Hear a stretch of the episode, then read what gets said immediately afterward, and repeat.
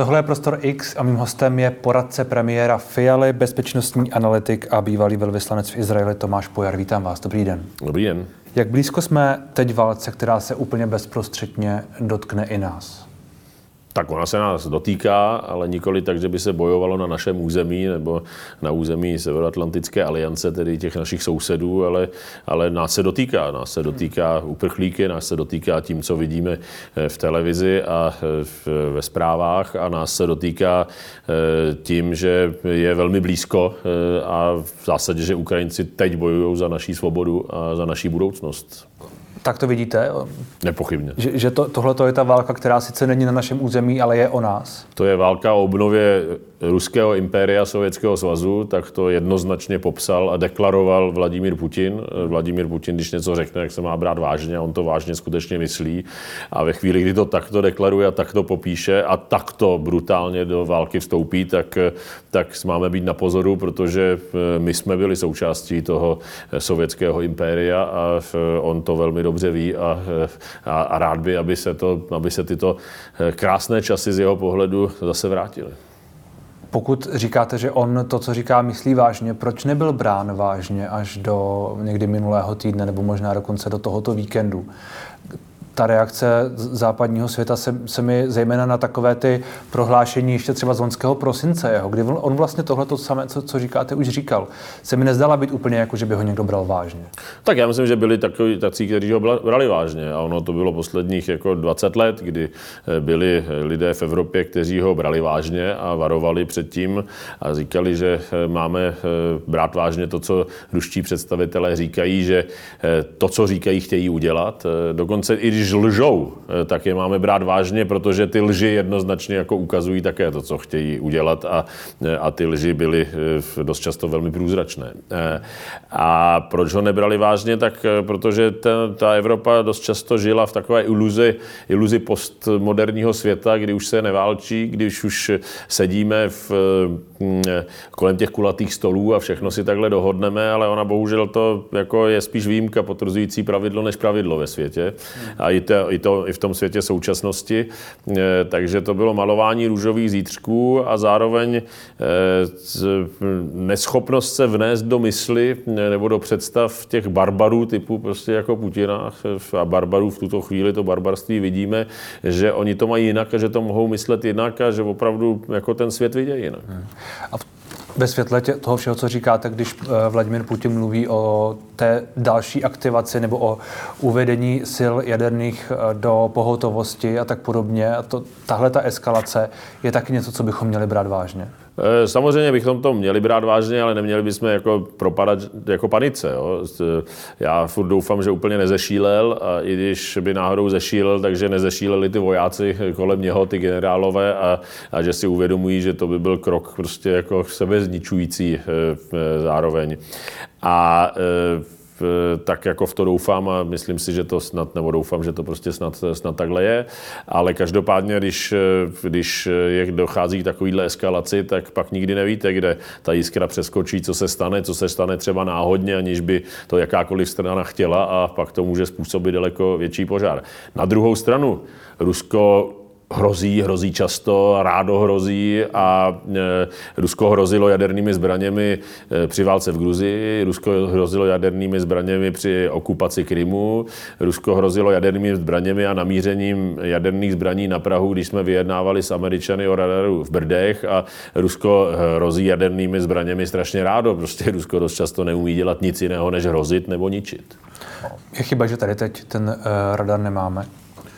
Já si myslím, že to chyba je. No. Jako já myslím, že je obecně chyba, že e, to východní křídlo aliance, Severoatlantické aliance, není chráněno lépe, že prostě jsme neinvestovali jako Češi i jako mnozí další do e, obrany. E, dlouhodobě jsme neinvestovali, že tady nemáme jako společné jednotky s cizími jako zeměmi, respektive se spojenci, protože bychom mohli spát klidněji a, a, a, a mohli bychom si být jako jistější výjimečný tím, že když se něco stane, tak dokáže zareagovat a dokonce to, proč my zbrojíme a proč prostě investujeme do vlastní obrany, tak je proto, aby se nás jakýkoliv jako nepřítel nebo protivník bál a aby neskoušel vůbec něco začít.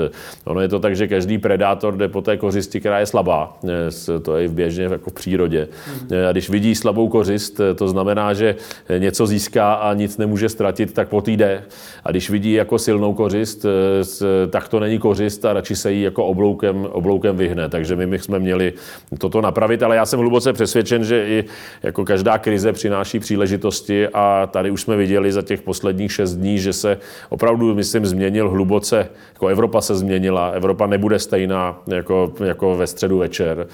A e, v, myslím, že se změnilo přemýšlení o obraně, o bezpečnosti, o, o, o, o nutnosti něco jako dělat e, a že to tady zůstane. A... Ale to je běh na dlouhou trať, nebo ne na dlouhou trať, ale možná na středně dlouhou trať. Na středně dlouhou a dlouhou trať, jasně, ale... Nicméně teď asi platí, že v tuhle chvíli asi jsme ten slabý kus, po kterém kdyby uh, jsme součástí NATO, jasně, ale No tak my jako Češi jsme slabý kus, jo? my jsme zrovna moc neinvestovali a moc toho nemáme a ani tady nemáme nic amerického, aby ty američani opravdu chtěli to bránit. Na druhou stranu, jako jsme součástí aliance, která rozhodně slabá není, která eh, rozhodně umí bojovat a je silnější než to Rusko.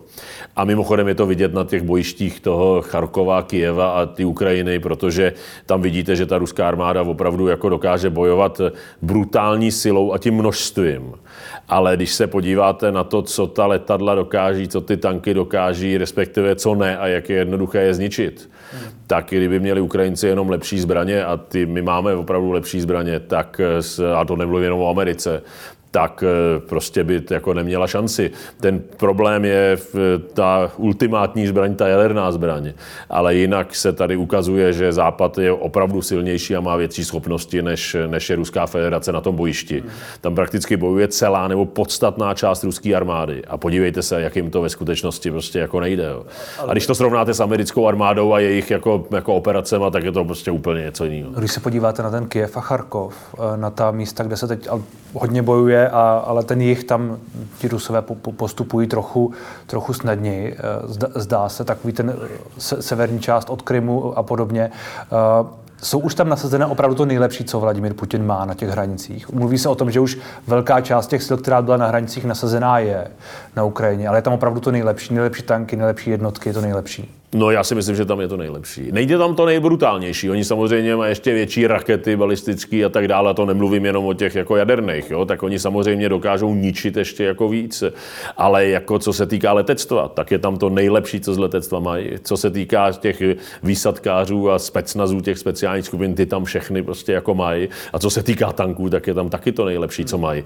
A podívejte se, jak to vypadá. Jo? Tak hm, mít, mít jako, kdyby Ukrajinci měli víc těch javelinů a, a Stingerů, kdyby měli víc bezpilotních letadel a kdyby měli eh, dobrý letectvo a helikoptéry typu Apache, tak ta kolona, která tam měří 67 km, tak by možná měřila furt 67 km, ale už by jako nejela. To by bylo jedno velký pohřebiště. Oni bohužel v tomto smyslu, jako ty, v tomto směru ty Ukrajinci ty zbraně nemají. Takže ty jsou obrovsky hrdiný, obrovsky jako odhodlaný. Nějaký ty zbraně naštěstí mají, ale rozhodně to není srovnatelný s tím, co má jako Západ a ne jenom Spojený státy. A proč je nemají? Protože se na tu válku nepřipravovali, protože taky nevěřili, že něco je takového možný. Mimochodem, oni Rusové taky nevěřili, kdybyste udělali anketu mezi ruským obyvatelstvem a to vědělo, co se skutečně děje, tak by jako tomu nevěřilo ruské obyvatelstvo. Nevěřili by tomu Rusové žijící v Praze, že něco takového je možný a že k tomuhle tomu se jako ten, ten Putin a ta armáda jako odhodlá, jo, nebo k tomuhle dá jako rozkaz. To, to já myslím, že, že bylo mimo představy nejenom jako některých naivních elit jako Evropy, jo, ale že to bylo opravdu jako, já jsem to taky nečekal. Já jsem čekal, že k tomu útoku spíš dojde než ne, ale to opravdu jenom v těch posledních dnech, než, než se to rozjelo. A předtím jsem taky doufal, možná trochu doufal, ale furt jsem jako věřil, že ta pravděpodobnost je menší než 50% eh, z takového brutálního vstupu a, a že to může být něco jako omezenějšího. Ale eh, ten Putin si sám vykolíkoval cestu, ze který potom nemohl uhnout a on se vlastně sám zatlačil do kouta a teď do toho kouta tlačí celý Rusko. No ale eh, to říkáte něco, co je nahrává na další otázku. Pokud se zatlačil do kouta, tak jaká je teď cesta ven? Cesta ven je, že musí buď vyhrát, anebo, nebo nějak důstojně prohrát. Dá se něco takového udělat? Je to vůbec na místě? Můžou teď vůbec Ukrajinci vyhrát nějak? Já myslím, že Ukrajinci můžou vyhrát a myslím si, že může nastat doba, kdy Putin prohlásí eh, se za vítěze.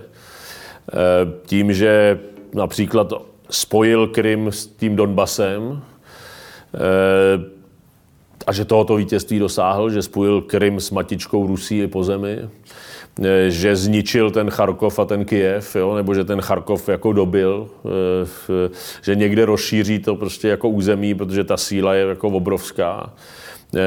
A pak se jako může prohlásit za vítěze ale to neznamená, že jako ty Ukrajinci nakonec nebudou ještě většíma vítězema, protože ty Ukrajinci ukázali obrovskou sílu. On vlastně vytvořil a podpořil ten moderní ukrajinský národ. On, on ho budoval Putin posledních jako mnoho let. A to, že jako odolávají a odolali takovéto síle zatím, tak je obrovská, obrovská prostě posila pro ně, obrovský sebevědomí a zároveň myslím, že to vidí celý svět, vidí to přinejmenším Evropa, vidí to Amerika, vidí to Japonsko. A že jako se, až to bude možné, tak se jako vrhneme na obnovu té země a ta země bude potom, nebo ta svobodná část té země, tak bude daleko víc jako svázána s, s, s tou svobodnou Evropou. A já doufám, že bude nejde, nej, co největší to půjde. A že e, v, se sice Ukrajinci nestanou členy NATO e, kvůli tomu, aby jsme do toho jaderného konfliktu s Ruskem nešli, ale že budeme ochotní jim vyzbrojit eh, armádu v eh, takovým způsobem, aby jsme nemuseli přemýšlet o tom, jak vyhlašovat bezletové zóny, aniž bychom museli jít do války s Ruskem, ale aby fakticky tu bezletovou zónu si udělala ta Ukrajina sama, která bude mít takovou protileteckou obranu, na kterou prostě ty ruský jako stíhačky, eh, stíhačky jako nedosáhnou. Jako ono, kdyby měl každý Ukrajinec sám vlastní Stinger, jo, tak eh, v, neříkám, že bych si to úplně přál, ale jako, jako kdybych tam bylo víc, než jich tam je teď, tak fakticky bezletová zóna tam existuje. Hmm. Čili vy čekáte, že Vladimír Putin dobyde nějakou část uh, Ukrajiny, tu bude kontrolovat a, a ta druhá část bude svobodná, řekněme. A tak to bude rozdělen já si myslím, že to je asi nejpravděpodobnější scénář, hmm.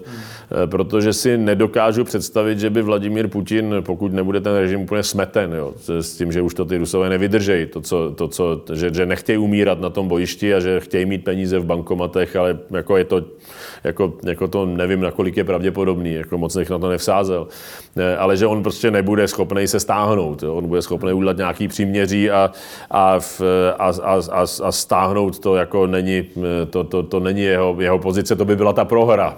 Z Ukrajiny už vůbec neodejde.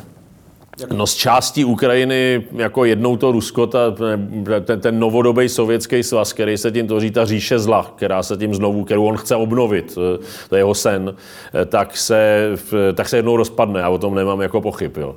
Eh, tak jako Estonsko se říkalo ještě v 80. letech, no to je na věky prostě sovětský svaz a za pár let jako to, je, to byla svobodná země a teď je to jako průměrně bohatá země Evropské unie, která má našlápnuto být jako eh, jednou z těch nejbohatších a nejsvobodnějších, eh, byť sou, sousedí s tím, s tím Ruskem, tak já bych nikdy neříkal na věky, protože ty říše zla se nakonec jako rozpadají. Jo. Já jsem ani nemyslel ale, na věky, já jsem myslel ale spíš, nějakou dobu, že, já... že tahle válka vlastně nemůže skončit tím, co si přejí nepochybně v tuhle chvíli ukrajinští představitelé, že prostě Vladimir Putin opustí uh, to, co dobil a opustí Donbass a Krym a, a No v tuto chvíli ne, ale tahle válka se může, může skončit obrovskou spruhou jako části Ukrajiny, s uh, obrovským rozkvětem v zásadě části Ukrajiny. V, uh, potom, až jako ta krev odteče a ty slzy a ta, jako se to zahojí.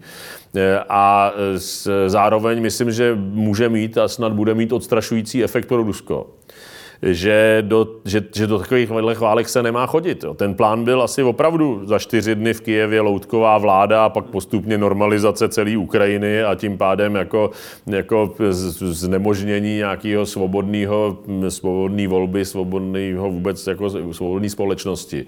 No a to, a to je vidět, že to se teda jako nepodařilo. A nedokážu si v danou chvíli představit, že by, jako, že by ta, ta ruská strana dokázala jako okupovat celou Ukrajinu že by dokázala konsolidovat celou Ukrajinu, normalizovat celou Ukrajinu takovým způsobem, jako to Bělorusko. Ale ano, takže výsledkem této války bude nějaká dočasná parcelace Ukrajiny a zároveň pohlcení Běloruska do té říše zla. Hmm. A říše zla je podle vás takové to roz... no, Tak to říše zla je ten Reaganův termín na sovětský svaz. Jo. A když teda Putin začal hovořit o tom, jak chce obnovit ten sovětský svaz, tak to pro mě automaticky znamená, že chce obnovit říši zla, takže proto já jako to označuju, to, co se tam buduje a to, co tam je a jaká je snaha toho putinovského režimu, co udělat, tak je obnovit ten sovětský svaz. Ono to nebude stejný sovětský svaz, nebude ve stejných hranicích, ale bude na stejných základech, prostě bude to ta říše zla. Takže já jsem se to nevybral, to mě jako řekl Vladimír Putin Putin, co chce a já ho beru vážně. Tomu rozumím, ale pak tu teda mluvíme o další velké konfrontaci, o další studené válce nebo o něčem takovém, kdy tahle říše zla, jak říkáte, eh, Bělorusko a tak dále, možná část Ukrajiny a ty všechny tyhle státy prostě budou v nějakém střetu hodnotovém, kybernetickém, hybridním s námi. Eh, ono, ono to už tak je, ale tahle ta válka, eh, ten, ten čtvrtek ráno, Eh, to jako tu, tu studenou válku jednoznačně podpoří a tu železnou oponu ve skutečnosti narýsuje. A ta železná opona bude na, tém, na tom místě, kde se zastaví ta fronta. Eh, v, oni bohužel, Ukrajinci se mohou furt jenom bránit eh, a bránit se opravdu statečně, ale nedokážou jako útočit zpátky. To prostě proti té obrovské síle nemají jako šanci. Takže spadne nějaká železná opona a bude nějaká studená válka v, a nebo už je, a tohle dojde jenom k její akceleraci. Je to válka a železná opona, kterou si zvolil Vladimír Putin, nikoli ta druhá strana, ale na té, na té linii prostě bude úplně daleko kontrastnější to, kdo je na jedné straně a kdo je na druhé straně. Jo? Jako, jako, jako dotečka bylo mnoho zemí a mnoho míst, které byly tak třeba na půl, nebo to si tak neuvědomovali, že, že, že je takový rozdíl, ale teď ten rozdíl bude úplně prostě jako propastný. A bude do bude jako při nejmenším do té doby, co bude Vladimír Putin nejvyšším představitelem Ruska. Pak se to může změnit, jako, jako, jako Putinův odchod, s, s, to může samozřejmě jako změnit. On ten rozdíl asi bude i mezi lidmi, že jo? protože já mám pocit, že těch lidí, kteří podporují to, co se tam děje, u nás asi není tolik, ale jsou tu a jsou občas docela hlasití. Teď myslíte, kde u nás? V komentářích, na sociálních sítích, ve svých různých prohlášeních. I někteří ostatně bývalí politici, Zdeně Kondráček, bývalý poslanec. Dobře, tak to je bolševik jako non plus ultra, jo. Tak jako, jako podívejte se na českou společnost, podívejte se na to, jakým způsobem reagovaly i opoziční strany. Mimochodem včetně i té SPD, která i ten Tomio Okamura prostě to odsoudil, že to, podívejte se na Miloše Zemana, jako tak většinou. Pak se v Brně hlasovalo o pomoci Ukrajině a zastupitelé za SPD tam nepřišli. Jasně, ale jak jako... Tím neříkám, že SPD jako to naprostá schvaluje, většina, ale... podívejte se, naprostá většina české společnosti si je vědoma toho, na které straně stojíme. Ví, že nechceme být jako ve válce, ani že nechceme být jako na ruské straně. Kdybyste řekli, ať si rozhodnou lidi, jestli budou bydlet tady nebo v Rusku, tak tam nikdo neodejde. Jo. A e, v tomhle ohledu si myslím, že jako tady máme jasno a že víme, kde jsme. A, a hodnotově, že víme, kde jsme. A tato e, válka válka to ještě naopak jako vyhrotila, respektive rozšířila. On ten paradox toho, té invaze e, Ruska na Krym a rozpoutání války na Donbas v tom roce 2014 veď skutečně ke konsolidaci, jako k většímu si uvědomění ukrajinství Ukrajincema, ke konsolidaci a rozšíření vůbec ukrajinství po, po, po, po celé Ukrajině. E, a s v tuto chvíli to ještě posílil a zejména prostě jako ved ke výraznému sjednocení e, jako postojů a názorů nejen v české společnosti, ale jako uvnitř Evropy. Jo. A, a, takže ta Evropa se opravdu probudila do nový, probudili jsme se do nového do, do nového světa. A co třeba Maďarsko? Ale Maďarsko taky nechce být jako součástí Ruska. Žádný Maďar by tam jako, jako nejel. To Nevím, jaký jsou tam nálady. Ale asi vnímáte Viktora Orbána. Jako Viktor Orbán má jako různé názory, ale zároveň Viktor Orbán taky hlasuje pro všechny sankce. Jo? Tak jako nenechal tam vozit zbraně přes svý území jako, jako kvůli maďarský menšině, no tak jako, jako to je jeho zdůvodnění. Myslím, že to každý vidí, co jako dělá, ale zároveň jako vidí taky, co dělá, co se týká těch sankcí a co se týká toho hlasování a Viktor Orbán a Maďaři vědí, že jsou součástí Evropy. Mimochodem, že jsou součástí západní Evropy, nebo střední a západní Evropy, a ne, že jsou součástí jako Blízkého východu nebo, nebo té Evropy východní. Jo. To jako v tom má, každý Maďar má jasno v tom, že je Maďar a že je prostě jako, jako součástí, součástí jako středozápadní Evropy a nikoli Evropy, Evropy východní. A takže k tomu, to, že budeme mít různý názory, to, že se to bude různě měnit i v čase, to je pravda, ale to, že dochází k nějakému jako, jako sjednocení a uvědomění si to, tě, té hrozby, tak to je taky pravda. A prostě jako jednoznačně vždycky v každém konfliktu nebo v každém napětí eh, funguje, že jako nepřítel zbližuje. A tady to vidíme krásně jak na přímo na Ukrajině, tak jako v, tak jako v celé Evropě, vlastně v celém zbytku Evropy, mimo to Rusko, eh, ale dokonce ono jako nepřítel zbližuje, jako platí i v samotném Rusku, když jsou ty lidi přesvědčení o tom, že tím největším nepřítelem je ten, je ten Západ. A znovu říkám, já jsem hluboce přesvědčen, že naprostá většina Rusů nechce bojovat, nechce tuhle válku, nechce tam umírat, nechce, aby jim tam umírali jako děti. Až se jim budou vracet ty rakve a ty pytle černý, tak to ještě teda uvidějí, že e, slyšeli teď v televizi, že se vůbec nic neděje a najednou jako těch ty tisícovky jako těl přijedou zpátky, nebo některý vůbec nikdy nepřijedou a zároveň nechtějí prostě jako mít prázdný bankomaty a, a, a, a byli hezký časy a rádi jezdili do Karlových varů a do Prahy a teď teda jako jezdit nebudou.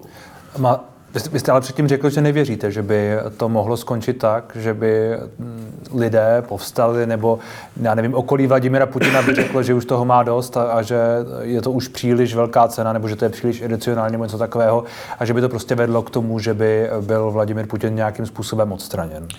Hey já nevím, jaká je pravděpodobnost toho, že by Rusko povstalo. Eh, myslím, že je spíš menší než jako větší, ale zároveň, že si to nechá úplně líbit, to tam taky není a že ten režim jako musí být vnímavý eh, k té situaci, to je fakt. Čím déle to bude trvat, tím to bude jako viditelnější.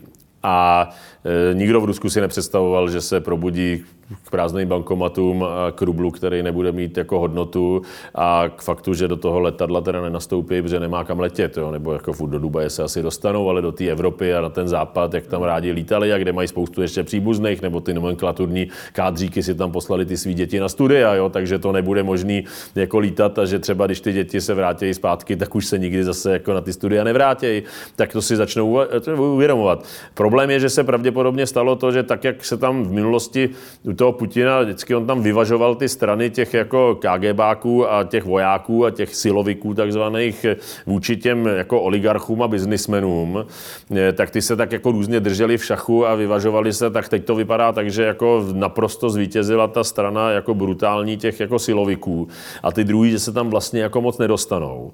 Ale to jsou zase ty, který teda jako nejvíc danou chvíli si začínají stěžovat a, ty, a to, že Oleg Děrypaska a Friedman jako ty největší eh, oligarchové pohůnci toho režimu, nebo jedny z těch největších, eh, že se jako ozvali proti té válce, tak to o tom taky něco, to taky o něčem jako svědčí.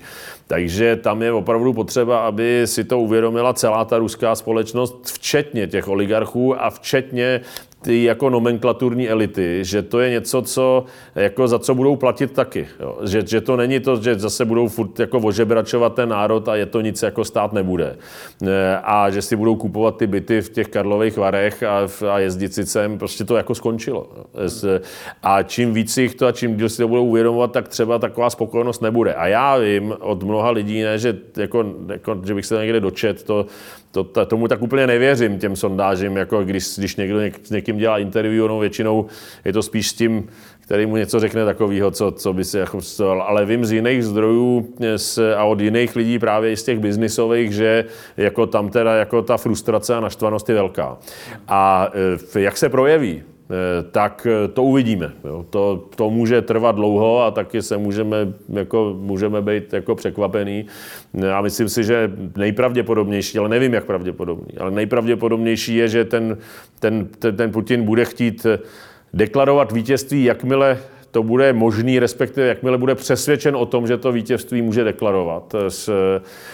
A myslím si, že Eh, budeme litovat obrovských jako ztrát na lidských životech, ale že eh, to nemusí být pro nás a pro Ukrajinu a pro to, tu Ukrajinu se přežila a pro tu Ukrajinu svobodnou to, eh, to jako ta nejhorší varianta naopak, že se to dá vzít jako velká příležitost. Ale doufejme, že se ty Ukrajinci udržejí, že se že udržejí co nejvíc toho území a, a že budeme mít komu tam pomáhat. Hmm.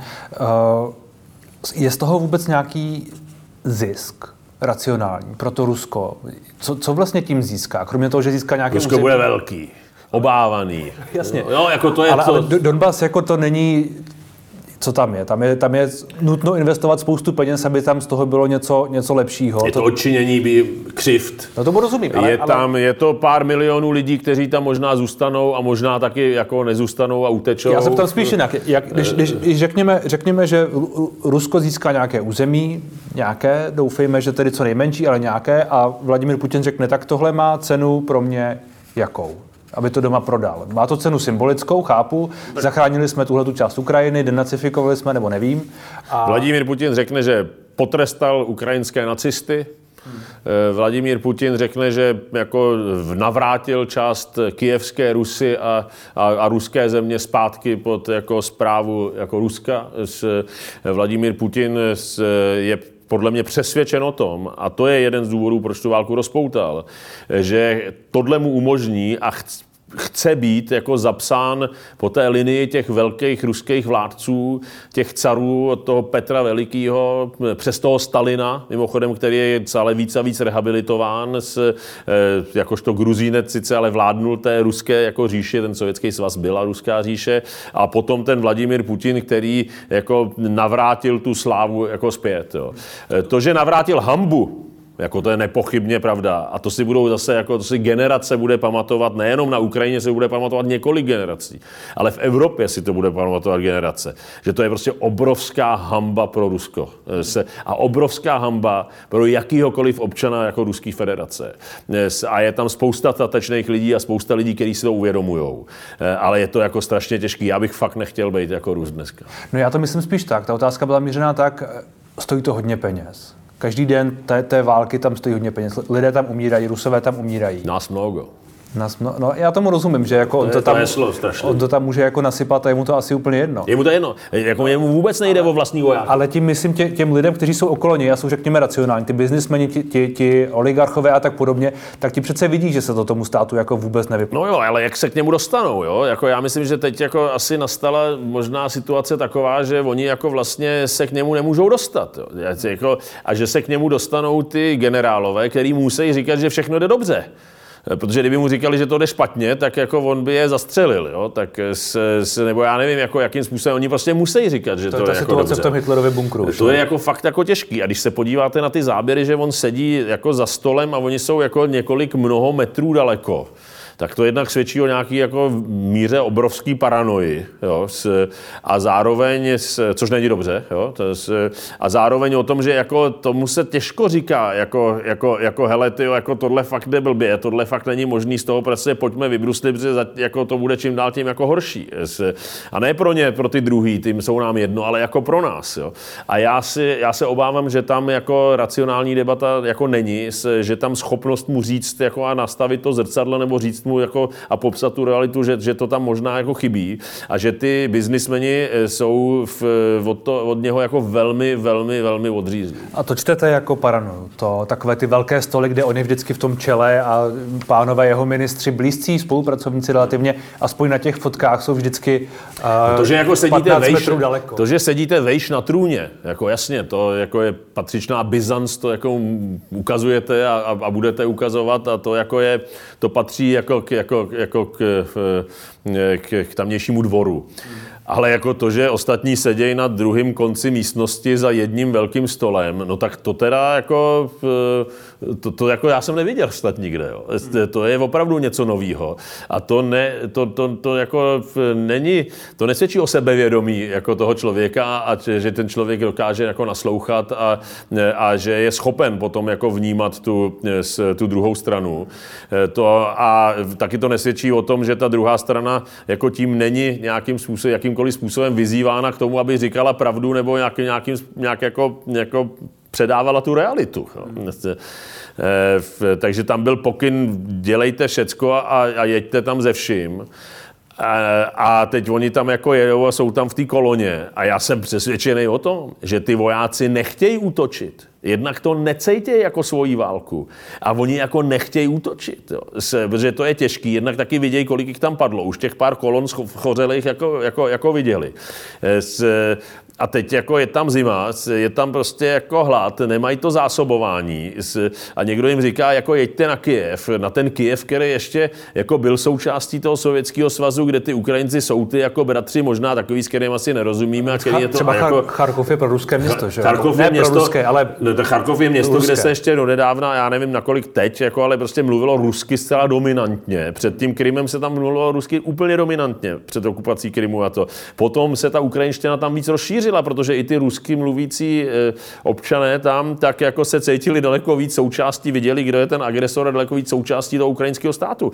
A teď se to ukazuje mimochodem, jako jak se bránějí. A to je něco, co to, to Rusko nepochopilo. Ono nepochopilo, že tím vytvářejí ty Ukrajince. Ono nepochopilo, že tím vytvářejí vlastně nenávist celým vůči sobě. A že ty lidi jsou prostě ochotní za ty svoje domy bojovat a za ty své domy na Ukrajině.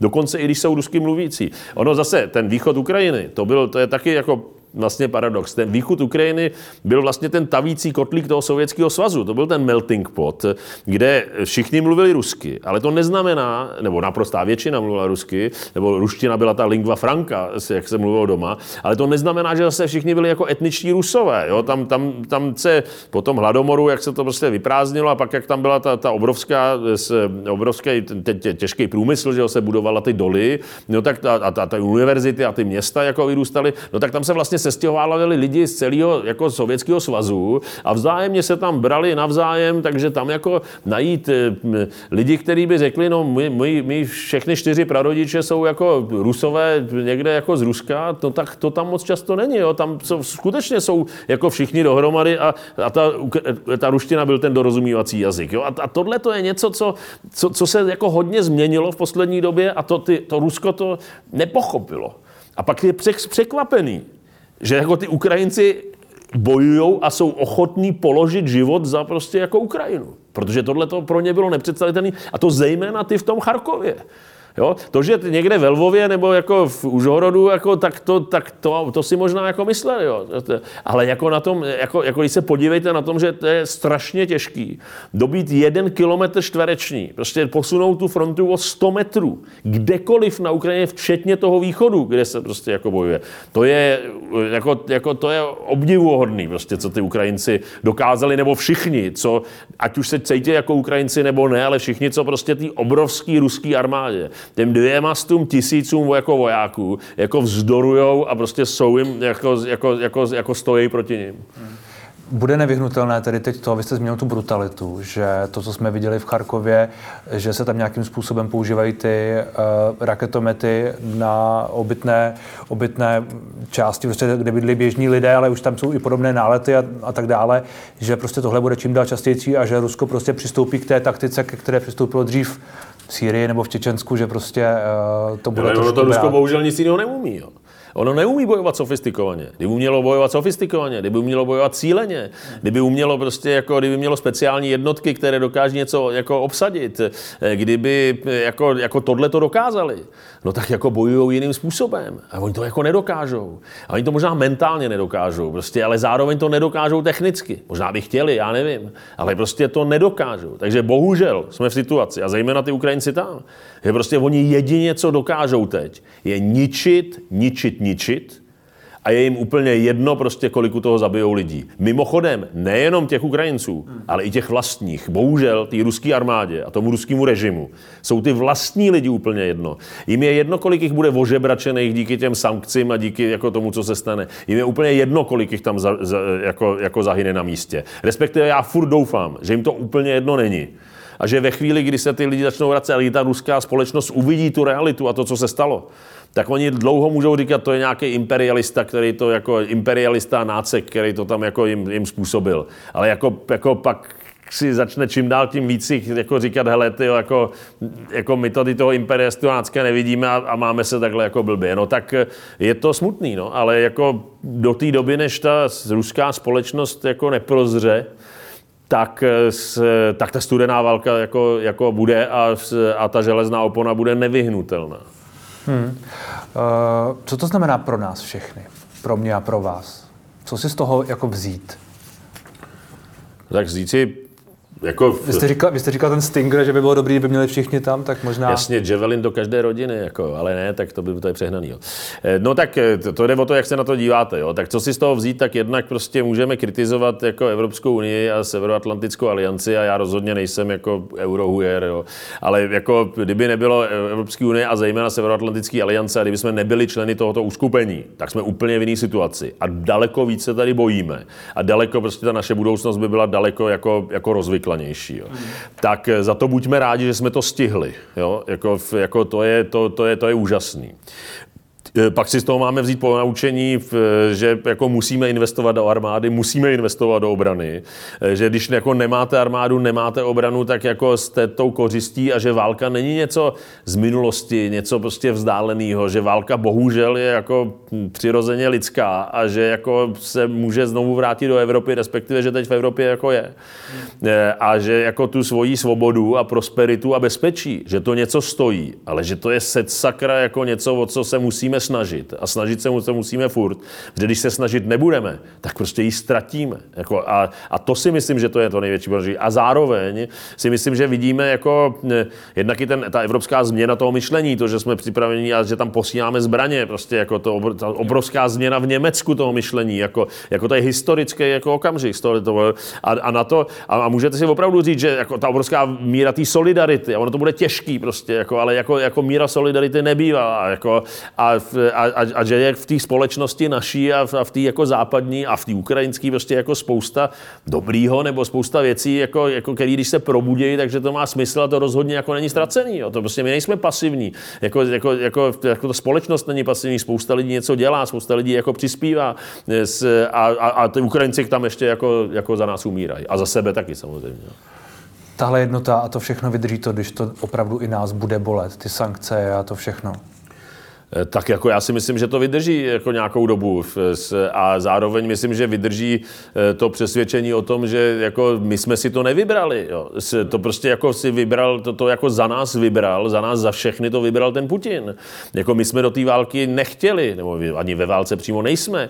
S Ukrajinci do té války nechtěli. My jsme nechtěli posílat někam zbraně, my jsme nechtěli někam posílat humanitární prostě jako to, ale zároveň, že to ale že to něco stojí, ten boj za svobodu a za vlastní bezpečí a za vlastní prosperitu, no, no to je fakt. Ale pokud padne Ukrajina a kdyby ta ruská armáda takhle prostě jako, jako brutální stála zase na těch slovenských hranicích, a mimochodem v tom Bělorusku stojí na těch polských, jo, a kdyby stála jako na těch, na těch hranicích toho bývalého sovětského svazu a dařilo by se jim, No tak jako my jsme příští na řadě. Jako Rusko je duší impérium. Jo? Ne, jako prostě to je duší impérium. A to my, nemyslím pejorativně. Ale impérium se musí rozpínat. Musí. Musí se snažit rozpínat. Ono se mu to nemusí dařit. Ale to pnutí tam furt musí být. Ve chvíli, kdy to pnutí přestane, ve chvíli, kdy nemá vůli k tomu pnutí, tak se rozpadá. Tak prostě imploze toho impéria.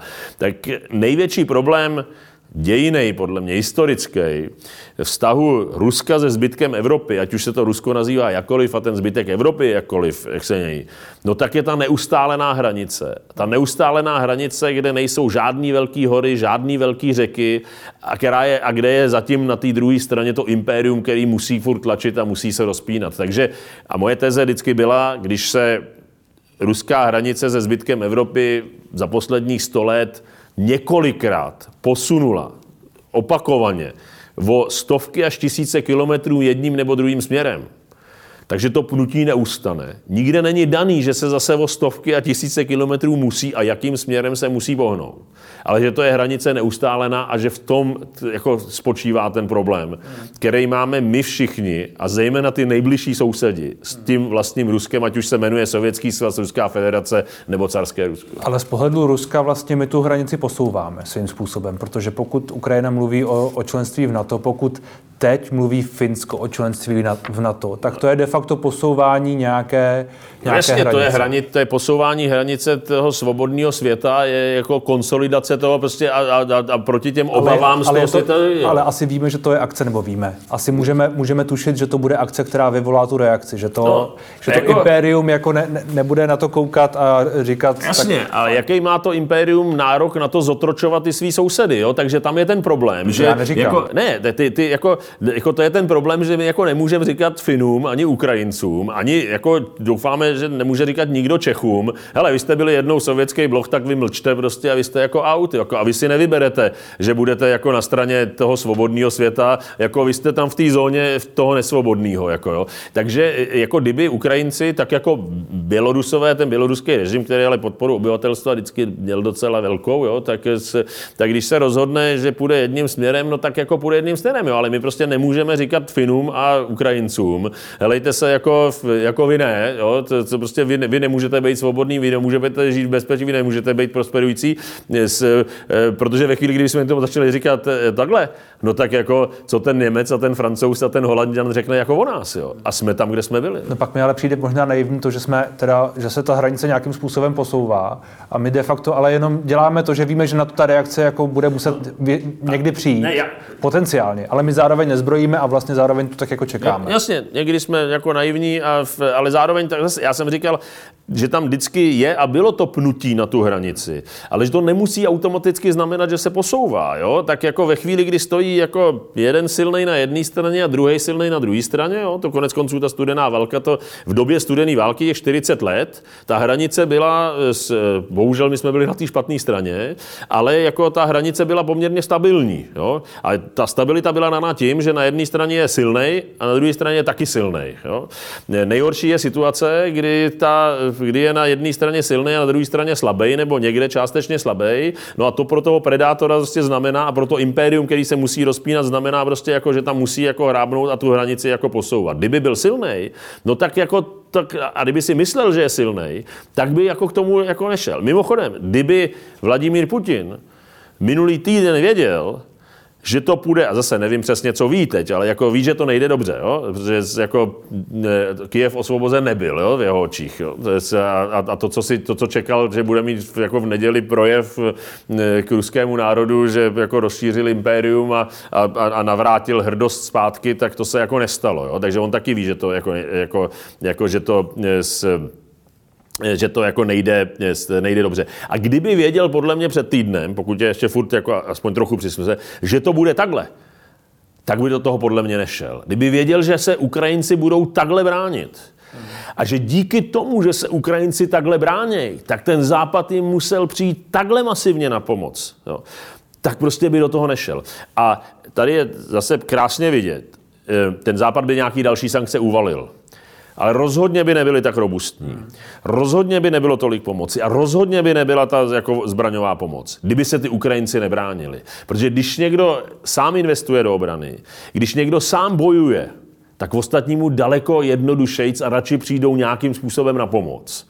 Než když se někdo vzdá, sám jako neinvestuje do obrany, je mu to úplně jedno, prostě bojovat nechce a když náhodou je boj, tak se vzdá, no tak mu zase nikdo na pomoc nepřijde, prostě proč by přicházel jako bojovat boj, který je předem jako prohraný. To říká Tomáš Pojar, děkuji moc za rozhovor. Mějte se pěkně.